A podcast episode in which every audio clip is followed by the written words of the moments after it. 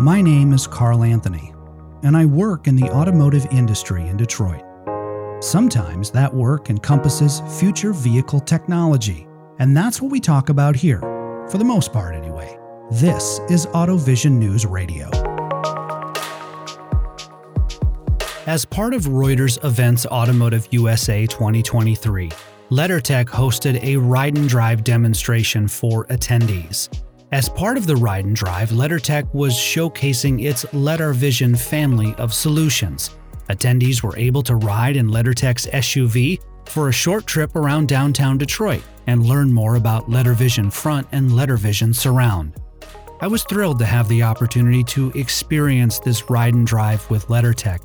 Afterwards, I was able to sit and talk with Pierre Olivier, LeddarTech's Chief Technology Officer, Pierre helped me understand more of what I was seeing on the ride and drive and helped me get my mind around the idea of something called low level sensor fusion.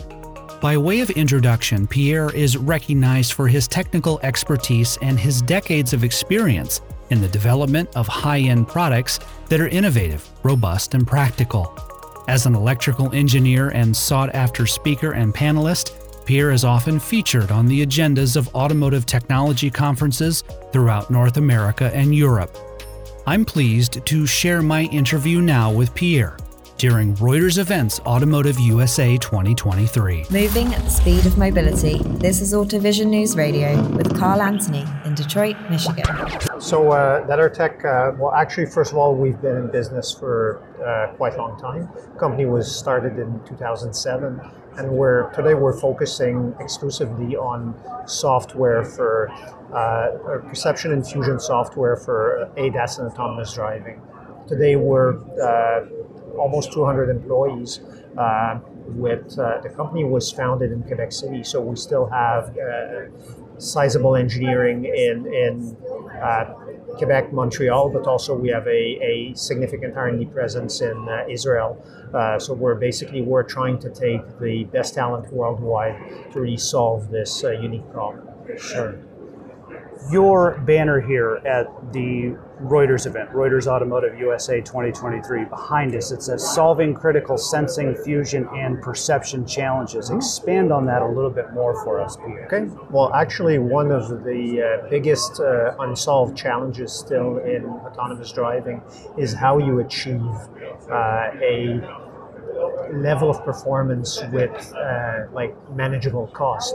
So of course we've all seen the uh, the robo taxis with uh, 20, 30 sensors around the vehicle, uh, and these are very very uh, cost uh, costly solutions, both from sensor set standpoint, but also from all the computing that's required to process these different sensors. Sure. So, in our uh, opinion, that doesn't scale to production cars. So, uh, certainly, the biggest challenge with production cars is how you get to a price point that customer can manage. Uh, so, which means lesser sensors, but lesser number of sensors, but also uh, lesser performance from individual sensors and manageable computing platform. The other one is how you make this into a platform so you don't have to do redesign from the ground up for every single car platform, every single uh, like uh, mid series model change and so on. So really this is where our contribution is uh, making sure that we can deliver with limited amount of engineering the specific configuration that addresses the customer uh, application. How did you see that trend, Pierre? What was it in the market that led you to make that decision and go that way as a company? That's a great question. And actually, if you go back a couple of years ago, uh, certainly many of the OEMs were working on the assumption that they would be able to start from level five, level four, the robo taxi platforms, and scale that down to retail autonomy. Uh, and that's certainly that's not that's not happening because uh, the uh, re- it's completely different uh, way to address a problem. So what we decided was to build a platform that was designed from ground up for re- these retail autonomy, the, the, the privately owned vehicle application, and that would be really optimized for that. Of course, it can do also the higher levels of automation, but we believe it's much uh, easier to scale up than to scale down. Sure, sure, absolutely. You have a demo vehicle here as part of Reuters Automotive USA 2023. We just got back from a drive. Let's start with the exterior of that vehicle. Tell us about some of the components and some of the sensors that are there on the exterior. Absolutely. So you've seen the, this is what we call our LVS, or LeddarVision Surround platform. Uh, what you've seen is we have one front sector camera.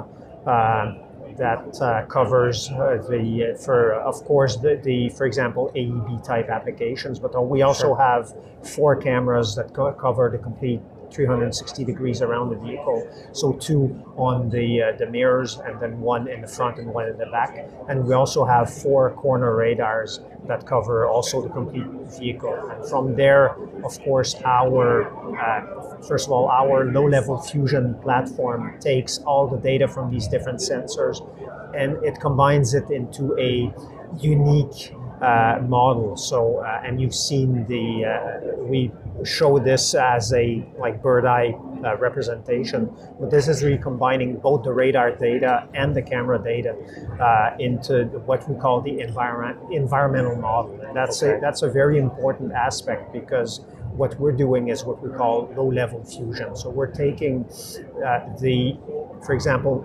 every uh, radar detection, every camera pixel, and we're combining them into this model. And that's key to achieving both the performance in different, for example, harsh weather conditions, yes. uh, the different, of course, uh, difficult lighting, nighttime conditions. Uh, yes. And from there, then we perform the object detection, lane detection uh, on this combined model. So that's a, that's a very unique, very novel way to achieve it. And that's why we're able, with limited number of sensors, to demonstrate the level of performance that you've seen on the road today. To that point, we did take a trip around downtown Detroit outside of the Huntington Place, went past some Detroit landmarks like Ford Field and Tiger Stadium. We were inside the vehicle, in the back seat, Pierre, walk us through what we were seeing on some of the screens with the different lanes and the colors there and the changing colors of the bounding boxes. Walk us through what was happening on the screen. Absolutely. So first of all, you had the individual uh, displays from the uh, the individual cameras, uh, and on this, what we did is we overlaid the detection. So, for example, the, the 3D bounding boxes corresponding to the uh, different uh, dynamic objects around what we call them objects but like for example pedestrians cars and so on around the vehicle. So each of them you saw a 3d bounding box with the size but also the heading and the speed of these uh, these objects so that's one of the outputs that we provide but you also saw the lane detections where we identify the, the ego lane so the lane we drive in as well as the lanes uh, the other lanes on the road uh, painted in different colors, uh, as well as uh, then you were able to see what we call closest in path vehicles. So, for example, for AEB application, this is the vehicle you'd want to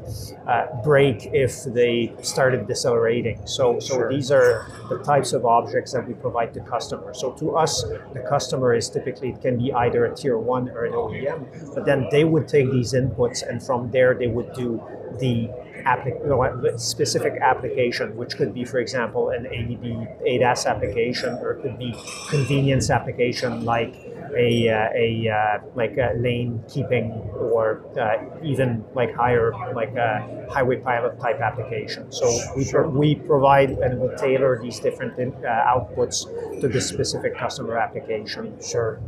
Pierre, I, I, want to go back to something you said a second ago about low level fusion. I just I want to make sure I'm understanding it correctly. So when we say low level fusion, talking about camera and radar, that's the camera and the radar communicating with each other. Am I understanding that? How would I, how would you describe that? Okay. Uh, well, let me start with what the the classical way of doing uh, sensor fusion is. Yes, which please. each normally each sensor would have its own built-in smarts. So, for example, each radar would extract uh, object detections and would send those over, for example, the CAN bus, and then the they would be combined by some central computing. But the the issue with doing that is, as each of these individual sensors computes the object data, it also, of course, if the conditions are not optimal, uh, there's only so much it can do. For example, in dark uh, lighting, the camera may not be able to pick up car with very high level of accuracy. So if if you let the camera then take the decision by itself, you get very limited performance in these specific conditions. So your only way that you can address that is add more sensors and add better sensors. With the low-level fusion, what we're doing is we're taking the, for example, for a camera, we're taking the image uh, data. And for radar, we're taking what we call the radar detection image, which is each individual echo, but not we're not letting the radar de- decide what uh, if they're if these correspond to an object. And then we're fusing those so into a model. So taking for example contrast info in the camera taking these individual uh, radar reflections and we're merging them into a combined image. Uh, so this uh, this image has both the, the, the 2d data of course from the cameras but also the 3d data from the radar or it could be lidar in a higher level of automation.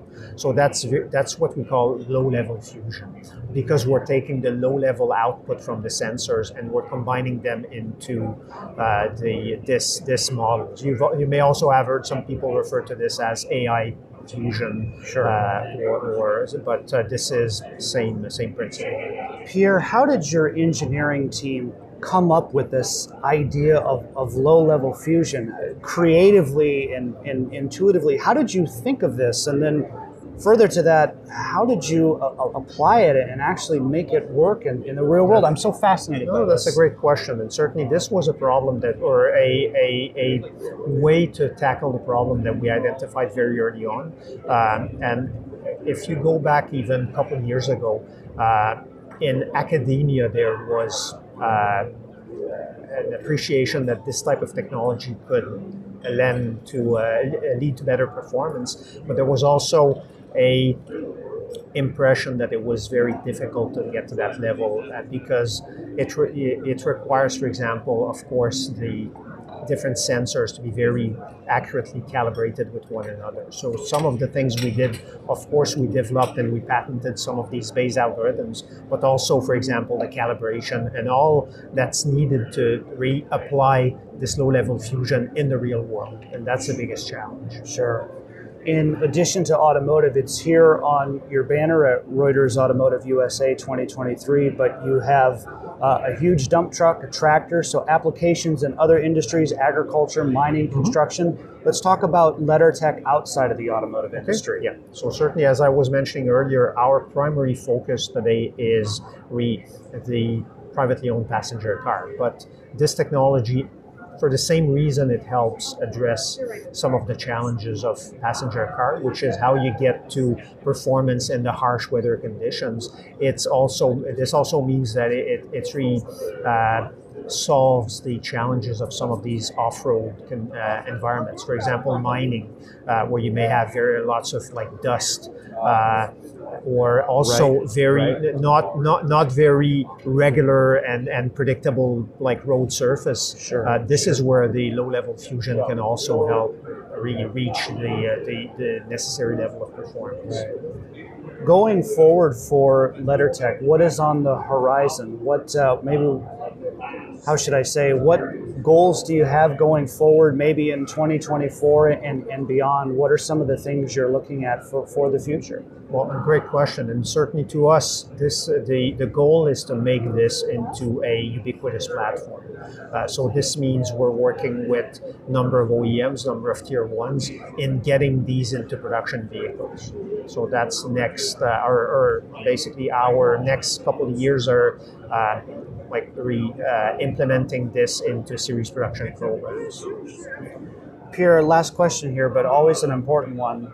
Something that I like to ask all my guests, but for you personally, what is the legacy that you would like to leave at the end of your career working in ADAS and working on these very complex but important problems. What's the legacy you would like to leave? Well, legacy is re we're, we're trying we're trying to to help make this transition from legacy mobility into re this new world of basically uh, addressing not only the safety challenges but also the different uh, societal challenges. How you get, like for example, elderly people uh, to be mobile, how you get the people in cities to be more mobile, and so on. So really, what what I'd like to be able to say is we, I've contributed and we've contributed to making transportation better for uh, and safer for everyone.